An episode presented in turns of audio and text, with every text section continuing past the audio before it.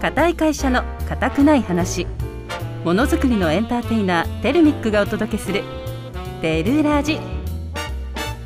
テルラジは株式会社テルミックの提供でお送りしますつながってる輝いてるあなたの笑顔を夢見てるテルミックは国内外の幅広いネットワークを通じて日本のものづくりを支えています素敵な未来が待ってるテルミック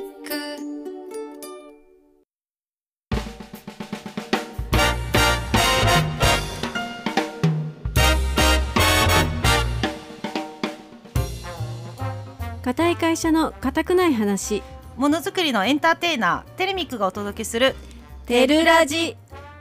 テルラジは株式会社テルミックの提供でお送りします皆さんこんにちはテルミック社員のりんりんですこんにちは同じく社員ののんのんですはいどんどんそしてリスナーの皆さん明けましておめでとうございます2024年ですねりんりんまあ新年ということでこれからもいろいろとねテテルラジも頑張っていきましょう、はい、よろしくお願いいたしますお願いしますののあの実はですね、テルミックにうんテーマソングができましたパチパチパいチやパーチパチすごい素敵な曲ができましたね本当にね、うんこれはね田中社長が歌詞を書いてね、うんそしてのんのんの実はねのんのんのうんちびのんの んがちびのんのんなんだい そうやーあとはねあの従業員の子供の方たちに協力してもらって、そうそうこのラジオブースで収録したうんテルミックのテーマソングうんがねようやくできて、いや癒や癒されうる、ん、皆さんに聞いてほしいですねぜでひねも多分今回からうんテーマソング流れるんじゃないのかな、おそうねどこかで、そうねどこかでね、うんどこかは分かんないけでみんなどなんかもうさりげなくこう口ずさんじゃうような感じになってくれるといいよねそうなんかそのうちさちょっうとんダンスもしたいなと思っていて、ダンスしたいダンスねうちの子があのすごいやってたねダンスをね考えてたからあじゃあ今度それをちょっとね、みんなでちょっとまた踊ってショート動画でも撮りましょう、そうだねあとまありんりんのスキップかなスキップはねもう練習しとくわじゃあ私のスキップはね本当に上手だと思うのもうねその動画私持ってる からいつもね家でね子供たちに「りんりんのスキップ見せて」ってそみんなでいつも大爆笑してそうだねじゃああのまたそこはねあの楽しみにしてくだ さいみんな要チェックでお願いします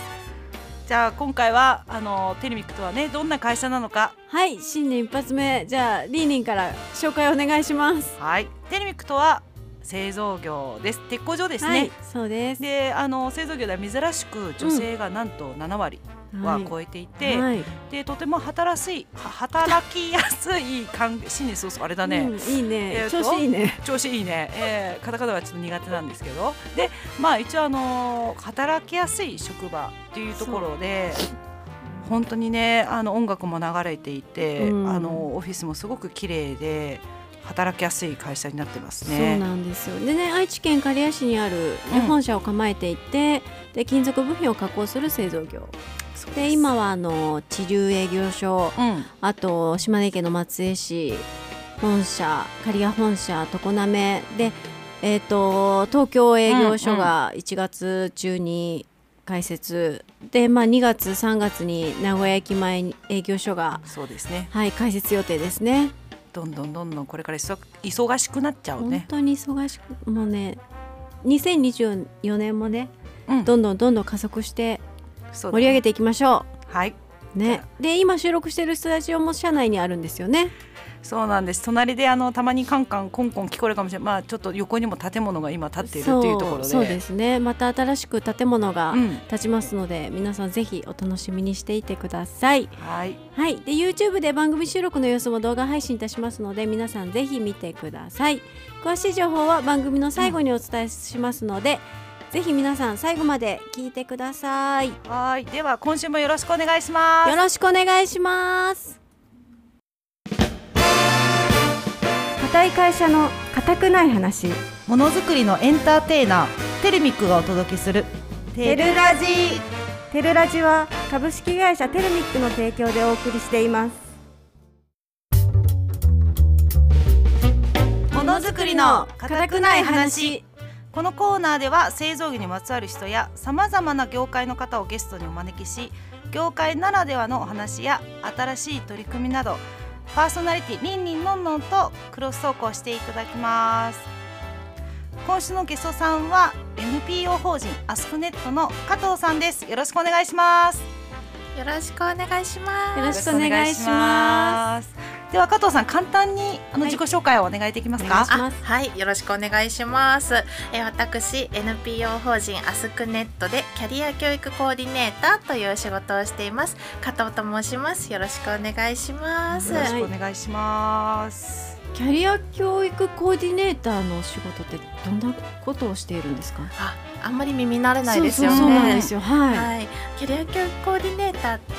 あの簡単に言うと地域の、うんまあ、大人の方だったり、うんはい。と学校現場教育現場を結びつける人っていう役割になっていて、はいはい。例えば私は主にですねあの公立高校うのんキャリア教育、例えばですうねんあの生徒がうん企業にお伺いして見学とか、はいはい職場体験とかうんさせていただいたり、はいあとはまあ社会人の方に学校に来てもらって、うんお仕事の話してもらったりとか、うんはへーい、そういうような、えーことのコーディネートをさせてもらってます。ね、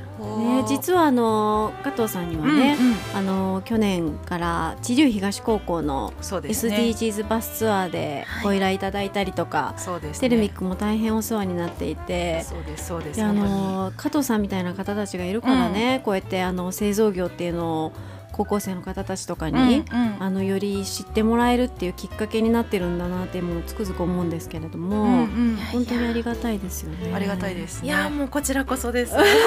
いやー本当に嬉しいですね。やっぱり学生の方にも、あのこの製造業の業界だったりとか、もちろんまあテルミックの会社内のことだったりとか、まあいろんな方に知っていただきたいっていう思いもあったので、あのそれが実現できたっていうのもやっぱりね、あのアスクネットさんそして加藤さんのおかげかなとはいや思っていま本当す。いやいやいや、はい本当にあのこう何度もあの、は工場見学うん、させて、あの同行させていただいてますけれども、はいはい本当に製造業うのんイメージを覆す、会会社さんなので嬉しいですね。はい、あのぜひとも子どもたちに見てもらいたいなと思って、そうですね、はい、私たちも本当にあの高校生の方とか、はまあ、あの中学生とかの方たちにも本当に見に見てほしいというか、まあ、知ってほしいよねってちょうど言ってた時にうんご依頼があったので、はい私たちもすごく嬉しくてそうですね。でね実際にあの、皆さん高校生の方たちが来ていただいた時に、まあ、熱心にこう、ね、メモを取っていたりとかそう質問の内容とかもねもうやっぱり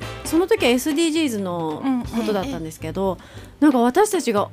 おって思うようあな、った。ね、質問とかもも結構あって、なんかもう熱心に勉強してる姿とかね見ると、うんうんやっぱり私たちもこう頑張らなきゃなってそういでうすかそううん、新たな発見もそうこちそうらそもうねそできてすごく良かったです。うねありがとうございます。ね、ぜひねこれからもねたくそさんうでのす方たちに見ていただきたいなと思うので、うんうはいん。はいぜひぜひどんどんご依頼いただければ、そうですね。あの行ったり来たりとはい何でもできますので。そうですあね嬉しいです。ありがとうございいやまこす。ちらこそありがとうございます。あの加藤さんはそもそもこのアスクネットさんにもう勤めてな長いんですか。えーっとですね、だいたい八年ちょっとですかあね。ーなぜこう NPO 法人はい。にこうこうつた勤めようっていうふうに思われたんですかね。ああそうですね私実は前職ではい大学生の就職活動の支援をする、へ部署あのいいわゆる就職サイトの会社にいたんですけど、はいはいはいでそこであのこう大学生の就職支援をするうん部署にいまして、であのその中で大学生の子たちが自分はのい将来をその卒業間近のところで考えて、うんえいってこう将来決めなきゃいけないタイミング目の当たりにしたんですけれども、うんやっぱりそのタイミングで自分のそのこう将来を考えることができることできない子がいるんですよそりねゃ。そうですよね。ん就職活動にうん何というか波に乗れること乗れない子がいる、うこんの違いは何なんだろうって思った時に、はいうんもっともっと前から自分の将来のことを考える、へーそういうよううなあのことが必要なんじゃないかなって思いまして、うんうんうんこのアスクネットで、うんいわゆるキャリア教育って自分のこう人生とか将来とうんうんか考えるような、うんあのお手伝いをするっていうのうんを知ったので、あ私がやりたいのこれじゃないかなと思っえてー転職したんですよ。あーすごいはないですね今って本当にうんあの、なんか冊子があったりとか直接学校にそうんの、しょえっ、となんだろうえー、と業会社の人を呼んだりとか行ったりっていう機会もすごく皆さん、ね、ややられてるので、うん自分の時代の時もそういうのがあったらそうよかったのになっ本て当になんか私思う。高校の時にそんな会社に見学行くことなんてなかったですよねなかったんですよ私の時もなかったですなんかもっと考うんえ方とか変わってきたんじゃないかなってそう私も思いますね。そうなんか今までうんない、知らない、まあ、今は時代は便利かもしれない昔だとそういうのも情報源もないしそうそうなんかそう製造業、うん飲食みたいなうんなんかそれぐらいしか分からなかったので、逆にあのそういうのを情報をどんどんくれそうでするよような機会が今多いので、すごいいいそれながっねて。その高校の時からできるってすごく強みだと思うんですよね、うんうんだから私の場合はもういろんなバイトをしようと思ってう、んうんもうどの職種が自分に合ってるかう何が自分に合ってるかを見つけるためにもう大学生4年間はもういろんなバイトをしたんですよ。でいろんな正社員の方たちの働き方とうんか、はいこうなんか月から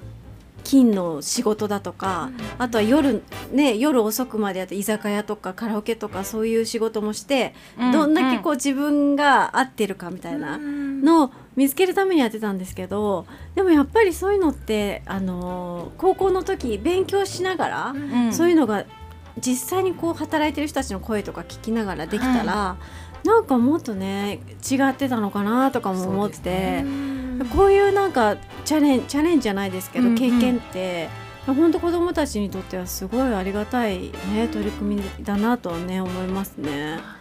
これって公立高校限定みたいな感じなんですかあそんなことないんですよ、あの私たちが関わっている、うんうん愛知県内の学校だけで公立高校が18あー校あるんですけども、はいしあの私立も同じくらいあります。へえへえそれはもう学校側からお願いしますっていう形で依頼があるんですかね。そうなんですよ。ああーへえじゃあやっぱ学校にやるんですね。そうですね。まあもちろん私たちが介在しなくって、うん学校の先生が頑張ってそういう活動をはいはい独はい。自でやられているとこうもんあったりするんですけど、うんでもやっぱり先生も今働き方改革難しいとかですよねねいろいろ言われてる中でう、ん先生たち朝早くから夜遅くまで大変ですもんね。本当そうなんですよね。うんまあそういうのをあの担ってるというか。はい。なるほど。そうなんですよねあと私、うんあの以前アスクネットさんのはい。ホームページを見てちょっと気になったのが個人的にあってあ、なんでしょな。うんかあのボランティアとかもええ、なんかや、うんなんか募集してたりとかあ、、そうですね。なんかこう学校関係のこの架け橋だけじゃなくてボランティアとかだったり、うんそういうのもやられてたり、あとたまにイベントごとも開催されてるようなええうん印象があったんですけど、あイベントだとはいなんか主に他にどんなものがあるんですか？そうですね。あのちょうど先週の金曜日に、はい。あのー新城市でですねイベントやってきたんですけれども。へまあ地元の商工会さんと、はいあとその地元の高校生をですね引き合わせるっていうイベントで、ーなかなかやっぱりあの地方ってい自分の地元には何にもないって思いがちあなんーですけど、でもなんかいろんな会社だったりいろんな仕事だったりっはいていうのがあるよっていうことを、うんあの知ってもらうためのイベントで。へーはい、私の仕事はこうでねとか私のやあの仕事のやりがいこうでねっていうお話うをんいろんな会社さんから聞けるよっていうイベントへーすめっちゃごいいいですねいや私も聞きたいですうん ね。興味ありますね。 ね本当ですか？でそういういイベントはもうアスクネットさんと企画をして、ええ商工会だったり学校の先生たちにうん今度こういうのやるよっていうのを生徒さんにしなんだろうあの周知させるような感じなんですか。あそうですね、えっと、そういう場合もあの私たちからあのご案内をする場合もありますし、今回のイベントについては、はい愛知県の教育委員会からおおはいご依頼をいただいてっていうへえすごい。ねまあいろんな取り組みされうてるんと思うんですけど、ええ今あのなんかこう PR したいこととかってあるんですか？はいそうですねあの、まあ、私たちみたいなキャリア教育コーディネーターっって、まあ、学校現場で割と最近求められてきてるというか、うんやっぱり先生の代わりにあの先生の思いとか学校の思いを、んあのこうまあ、地域の方に伝えるっていうような方たちってまだまだ足りなくって、うんでまあ、そういう意味では、まあ、あのこうキャリア教育コーディネーターになってくださる方とか、興味持ってくださる方を、あのーまあ、増やしていきたいなっていうふうに思っています。えー、そうなんだ。え、このキャリア教育コーディネーターはなんか資格とか必要なんですか。あそうなんですよ一応民間資格なんですけれど、はい年間1回ですね6月の最初の方にはい試験を、あのやるんですけれども、はいはいそれまでにあのこう研修をですねうん受けていただくっていうのがあります。あの基本のコースである、まあ、座学中心うのんエントリーコースっていうのと、うん実際に学校現場で、はいあの社会人の方をお呼びして授業をやってもらうっていうのを一連のコーディネートやってもらうっていへうー実践コースっていうのがあります。すそれをこう経て試験受けてその資格を取ってもらうっていうような流れになっててなんかむず難しそう。そうですね。あいや全然全然私でも慣れましたからね、ええ加藤さんは大丈夫ですよ。え、そうなんだ。やっぱ資格がいるんですね。コーディネータしっーかりですからね。とこうさ本当だね。でも取ったからうんああれだよ。取った後が一番もう肝心ですよね。うんこういかに生かしてっていうところそうですねえーやっぱりこう経験しないとうんやっぱりあれなんで難しいんですかあね。そうですね場数というか。ええやっぱり学校現場って言っても、い、ろんな学校だったり学年だったり先生の意向だったりで,、あのいろんなニーズがあるので、うんそれはもう本当にこうだから絶対的な正解っていうのがないもそのうでですね。すから。うんうんそうですよえね。ええーそれをまとめていかにその中で選択するのかが一番番。む難しそうですね。なんかあーねだってあの千代東高校の方たちでもはういんあれでしたよね。普通科と理系理系と文系で分かれたの。そうですそうです理系と文系の子で分かれてたけども全然色が違いましたもんねね、雰囲気違います違いよますねね。はい、だからそういう子たちに合わせてみたいなコーディネート力が必要になるってことですよね。そうです ね。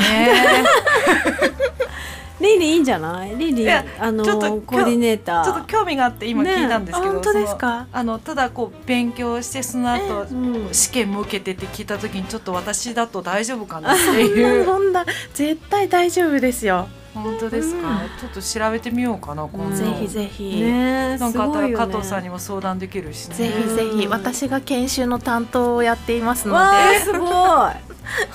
いやなんかでもすごういち娘の教育とかに悩んだ時に加藤さんに相談しまいい かもしれなす。もう本お答えできるかな。当ねいいいと思うそれは本当にえ。やっぱ先生でもなくて、はいこう親でもなくて。うんそれでそういうことを聞ける方がいるのってめちゃくちゃ多分子供にとってはすごくありがたい存在なんですよね、なんか私も大学で就活してる時に、うんうん本当キャリアセンターに毎日ぐらい通ってて、へーそのキャリアセンターの方が、はい女性の方だったんですけどすごいもう熱心にいろいろ相談乗ってくれて、うんうんなんかこう自分のいいところとかを引き出してくれるんですよ。へーだからこう面接の時もんの練習とかもそうですけど、まあ、こういった方がいいよとか、うんうんうんこういうこの会社もしかしたら合ってるかもよとか、なんかそういうなんか普段こう親とかうんには言えない相談できないこととかも、結構相談できたりとかして、ね、なんかそういう加藤さんみたいな方がいるとねいやもう心強いです心し強いですよね。客観的に自分の知らない一面も発見してくれるじゃないですか、ねそこはやっぱり本人にとっても嬉しいのかなとは、まあ、あとはね会社にとっては本当にありがたいですよね、んそうやってこう架け橋になってくれるそのいや嬉しいですそう言っていただいて。コーディネーターとしてはい8年間、はいそうでですそのね。間にまあ研修とかもはい教育研修の講師ですか、あそうですねあー入ってまあえっと一年で、うんまあ私の場合資格を取らせてもらいまして、へでその後ずっと研修の担当をしていへます。ーすごいですねいやいえいえいえ女性が多いんですかあそうですね比較的研修受けられる方は女性が多多いですねやっぱりあのーーうんなんだろう、こう子供さんがいらっしゃる方とかの方が、うんそういうのにあのご興味を持ちやすいっていうのもうんあったりうんするので、うんまあ、あのお子さんいらっしゃるお母様だったりとか、うんあとはまあ、えー、とこれはまあ男女関係なかったりするんですけれどもセカンドキャリアを考えたいっていうようなあー50代とかああの60代の方だったりとかうが、んあの比較的あの多いかなと思いますし最近はあのいわゆるキャリアコンサルタントさんっていう資格があー国家資格であるんですけどー。コンサルそうね最近多いですね相談乗る人 はい、まあ、そういう方もあの学校現場のこと知りたいよって言ってへー受けてくださる方が多いですね。そうなんいです、ろね、いろ勉強になりましたね今日はなりますね教育コーディネーターというね、はいあの職業の次週も加藤さんに、あはのい登場していただくそこでもっと詳しくね、そうですねあのお聞きしたいと思います。はいありがとうございます。じゃあここであの、うん加藤さんにあの一曲リクエスト曲をお願いいたしますはい。えっ、と藤井風さんのグレイスというああ知っ曲です。へーてます知ってますあ、知ってます。いい歌ですねはい、いい曲ですありねがと。うございありがとうまごすざいます。では加藤さん、ありがとうございまあしりた。がとうございまあしりがとうたございました。以上ものづくりの固くない話でした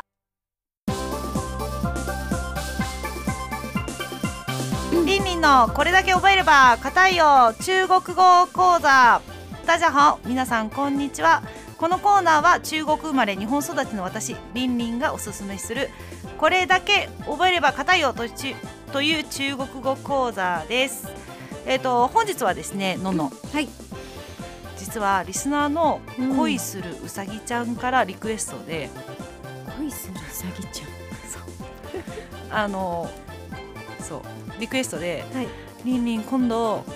旅行で使える言葉やってほしいんだけどおお確かにそれはみんな聞きたいかもしれないちょうどねうんもうコロナ明けてねそうそうそうもう海外旅行とかも行けるようになってきてそうそれで、はいあのーそういった要望がリクエストがあったので、は今日は旅行で使える、えー便利な言葉ということでいいですね旅行で使うシーソーチェンそうだねそれはあの「シーショージェン」はお手洗いシーソーチェンお手洗いはどこですかそうですそれも大事なんだけど、うんあのリンリンがあの一番大事だなって思うのは、はい旅旅行先ではやっぱり買い物はいあと食べることというのが一番の楽しみかなって思っていて、うんなので、えー買い物の時に必ず使う言葉をまずちょっと紹介しようかなって思ってまああいいですねす買い物の時にやっぱりあの定価で買う人もいますけど、はいあのリンリンは中国に行ったら基本はい定価ではなく値切ります、なんかあの値切れる国と値切れない国あるじゃんあるある、中国は値切れるんだえっと、中国だと、まあ、百貨店はちょっと難しいけど、うんそうじゃないこう場所だと基本的には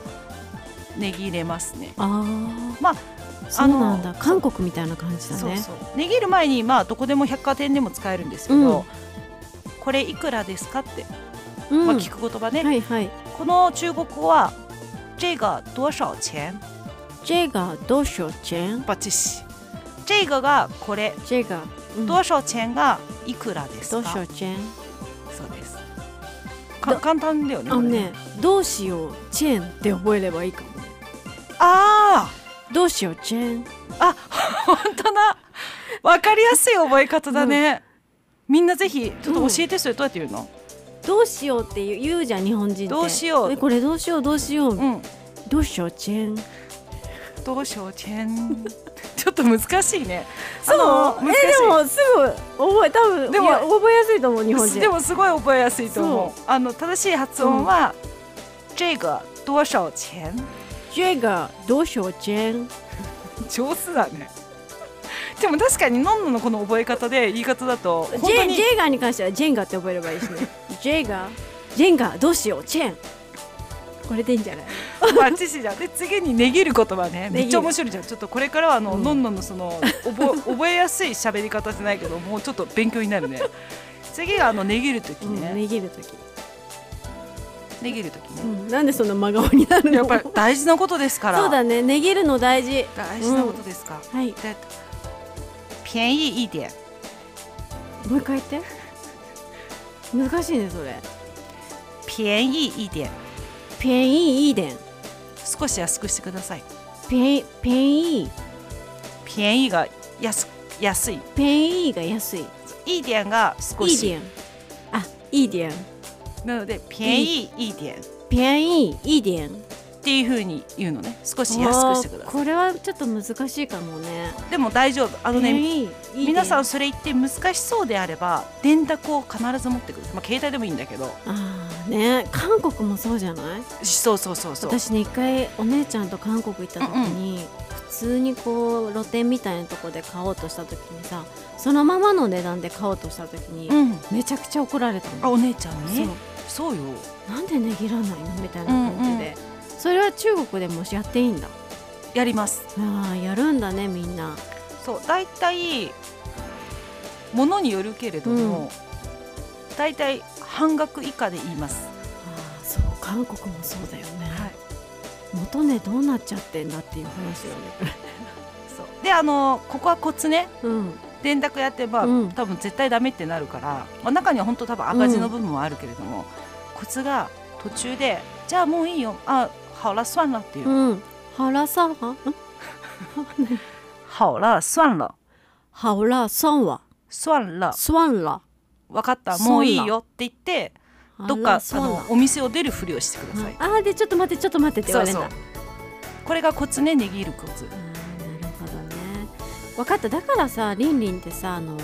パソコンでさ、まあ、あの生産管理の営業うんの仕事してる時にさ、電卓叩く時あるじゃんうん見積もりかなんかのやうんつ、すごい真剣な顔してるのそれから来てるのねきっあ多分そうとだと値切る時の顔だよねそう今のだって真顔の顔そうだったの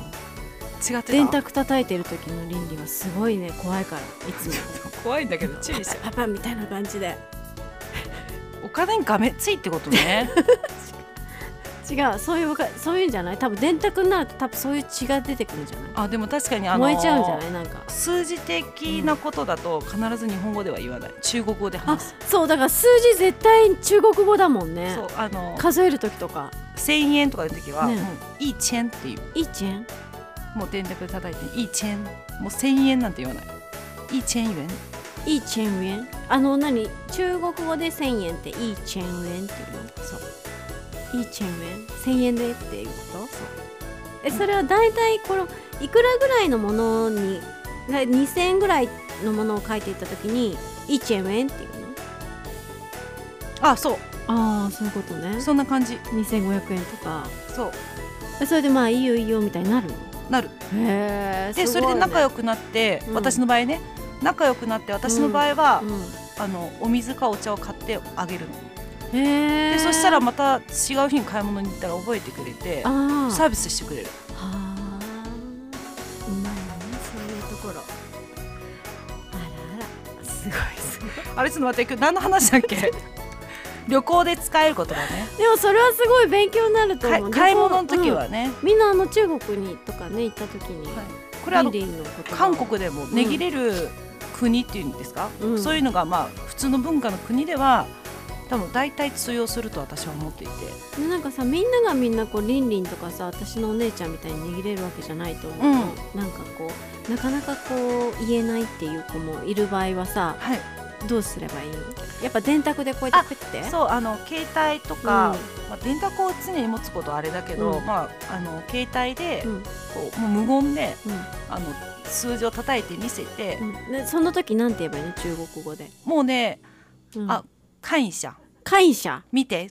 感謝っていうそうの見てって言うんだけど、うんでもこれもちょっともう私はもうお話しするそういうのも言うのも嫌だっていう方は言わなくていい、見せて態度でし態度で見せるあでも言った方がねこーう感謝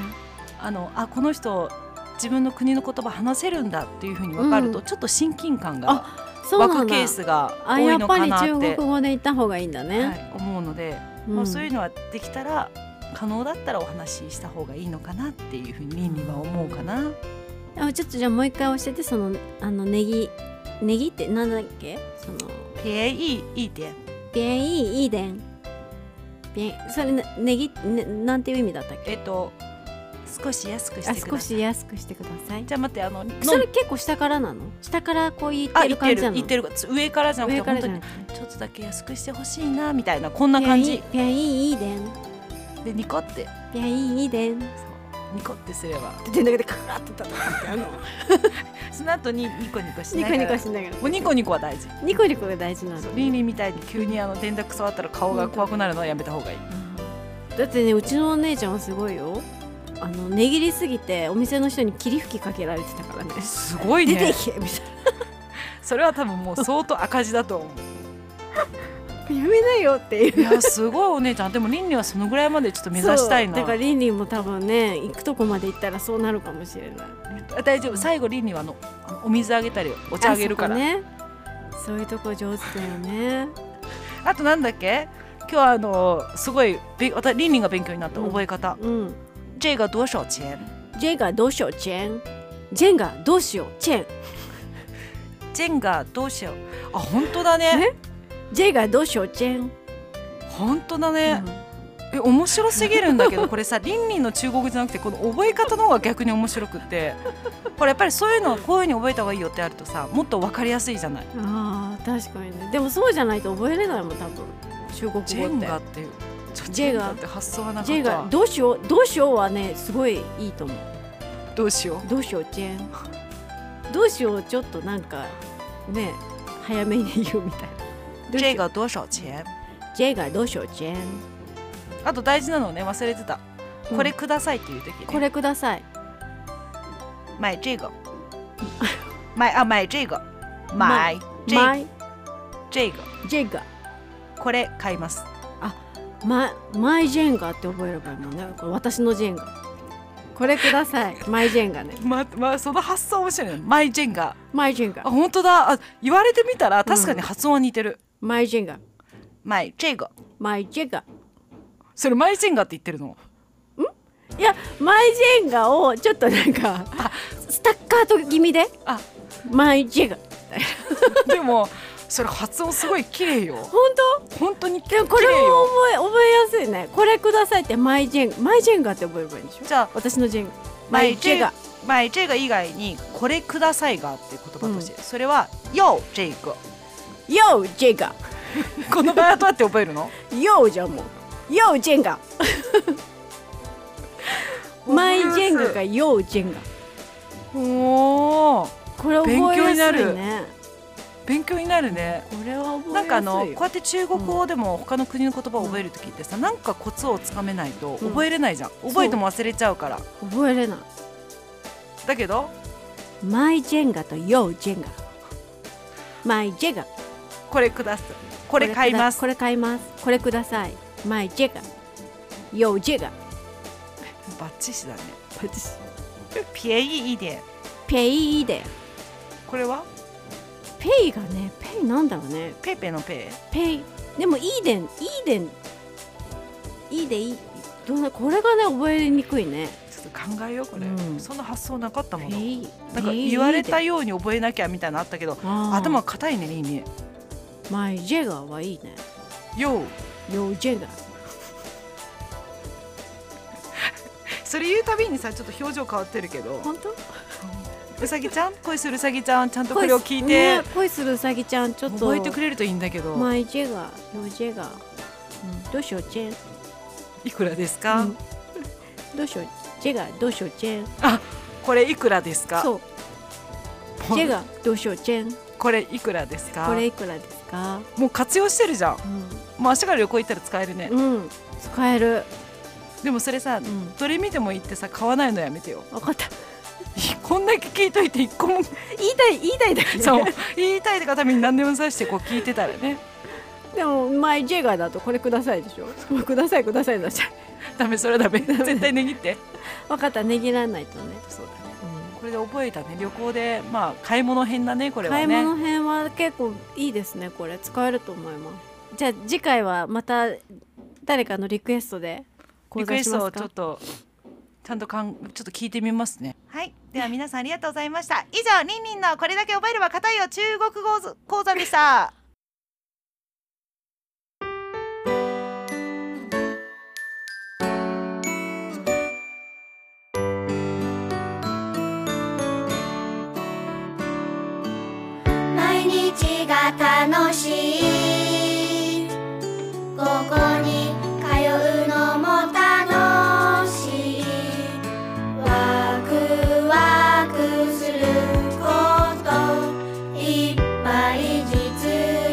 しよう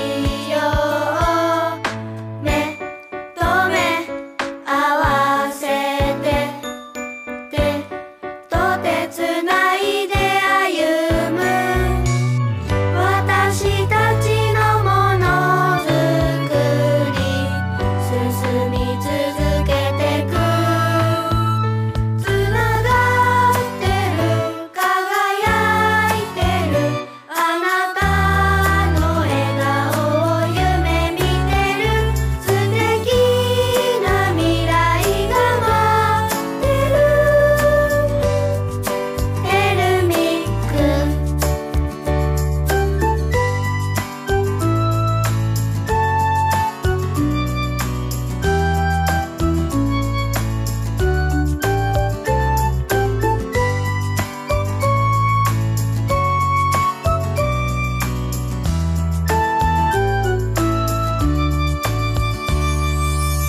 キラキラ眼差しで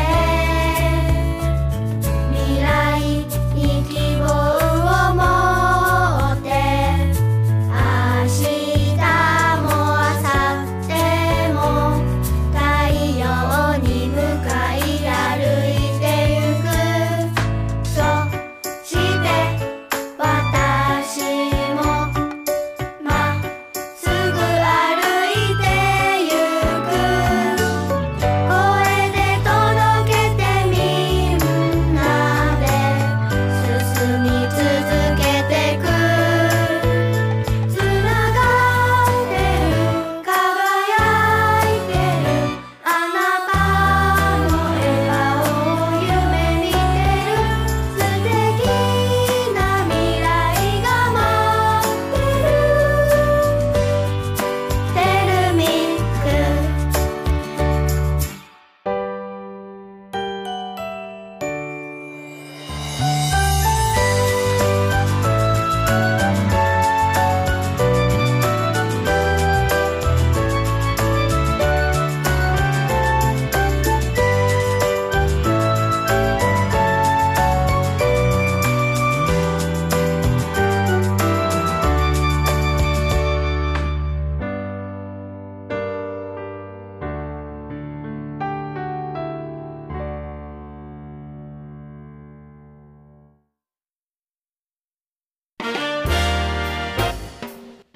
テルミックのテーマソングを聞いていただきましたはいエンディングですりんりん テーマソングいいねやっぱりうねんほんわかしちゃうね本当にあれさ収録してる時もみんなすごいこう堂々としてしかもこう手を動かしたねりいや何より動画でもね見見てもらえた方いるかもわかんないけど、あのりんりんとさ社長がさこう見守る感じなんかもう一生懸命動画撮りながら「頑張れ!」みたいさ「いいよいいよ」ってナイスしたりさ だって本当によかったもんないやねもうね感動したね感動したほら出たうんなんかもう歌っちゃいたくなるよ歌っちゃねいたくなるもんねこの歌みんなだから口ずさんでほしいねこれでもさこの曲すごく耳に残ると思うんだようねんあと歌詞もいいね社長が考えてくれた歌詞そうだねうんとある日朝常滑でなんか誰かがふんふんって鼻歌歌ってるって思ってなんだろうってみんなでざわざわしたら社長がこう携帯を持ってなんか歌ってた歌いながらこっちのがいいかな歌いながらこっちの方にどんどん近づいてき て「え何ですか?」みたいな話をした「テーマソングの歌詞だよ」みたいな「歌詞?」っていう感じでまあそんなんですぐに1曲が完成しちゃったでっもてこのなんだろうこの歌詞がすごく分かりやすいから、子供たちもあのこの歌だよって見せた時に、うんうんすぐ覚えれたの歌詞がおーそうだからああすごい子供でも分かりやすい歌詞だなと思ってみんなの耳に残るようなねどんどん覚えたもちろんすごいじゃん、覚えた一緒になって覚えたよ車の中ずっとかけてたもんうん、リンリンはまだあらリンリンはもう子供の声でもう癒されて てだからこれを毎日聞きながらうんちょっとずつ一緒に歌おうかなって車の中でねそうだでもこれ自然に覚えちゃうよ聞いてると今日の朝も運転しながうらん歌ってた、もうねあのお風呂場から聞こえてくるもんね子 供たち歌ってるのがまた歌歌って手るデビューだねそ のうち歌手デビューですねもうデビューしたからそうだねサインもらわなきゃいけないもう歌できたからそうここれからねあの、テーマソングも「輝く未来を」うんあのテルラジでも流してねみんなはにいもっとこのテーマソングを知っていただこうということで、そうですねはい、やっていきたいとはい思います。ね、この番組では曲のリクエストもね他に募集してますので、これをかけてほしいという方はどしどしこちらまでご応募ください、応はい、募方法はピッチ FM 公式ホームページのリクエストメッセージフォームよりご応募くださいはい、またオープニングでもお伝えしましたテレミックのお届けするラジオテルラジではテレミック公式ホームページでもご紹介しています情報はねでまあ YouTube、X、Instagram、TikTok でも随時配信していきますのでぜひフォローをお願いしますはいオンエアが聞けなかった方は過去の放送回の配信も行っております Apple Podcast、Google Podcast、Spotify、Amazon Music のアプリでスマホやタブレットがあればどこでも聞けますこちらもぜひお気に入り登録をお願いいたします固い会社の固くない話ものづくりのエンターテイナーテレミックのものづくりのエンターテイナーテレミックがお届けするテルラジお相手はリンリンとまのんのんでしたた来週再よ現うならコラボしたね日本語と中国そう語だが。ね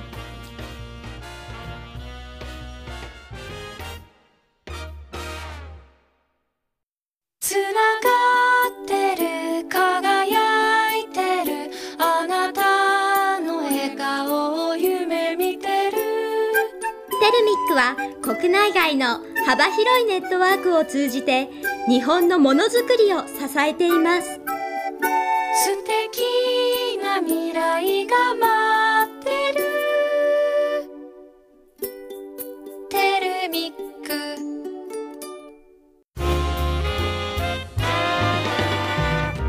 テルラジは株式会社テルミックの提供でお送りしました。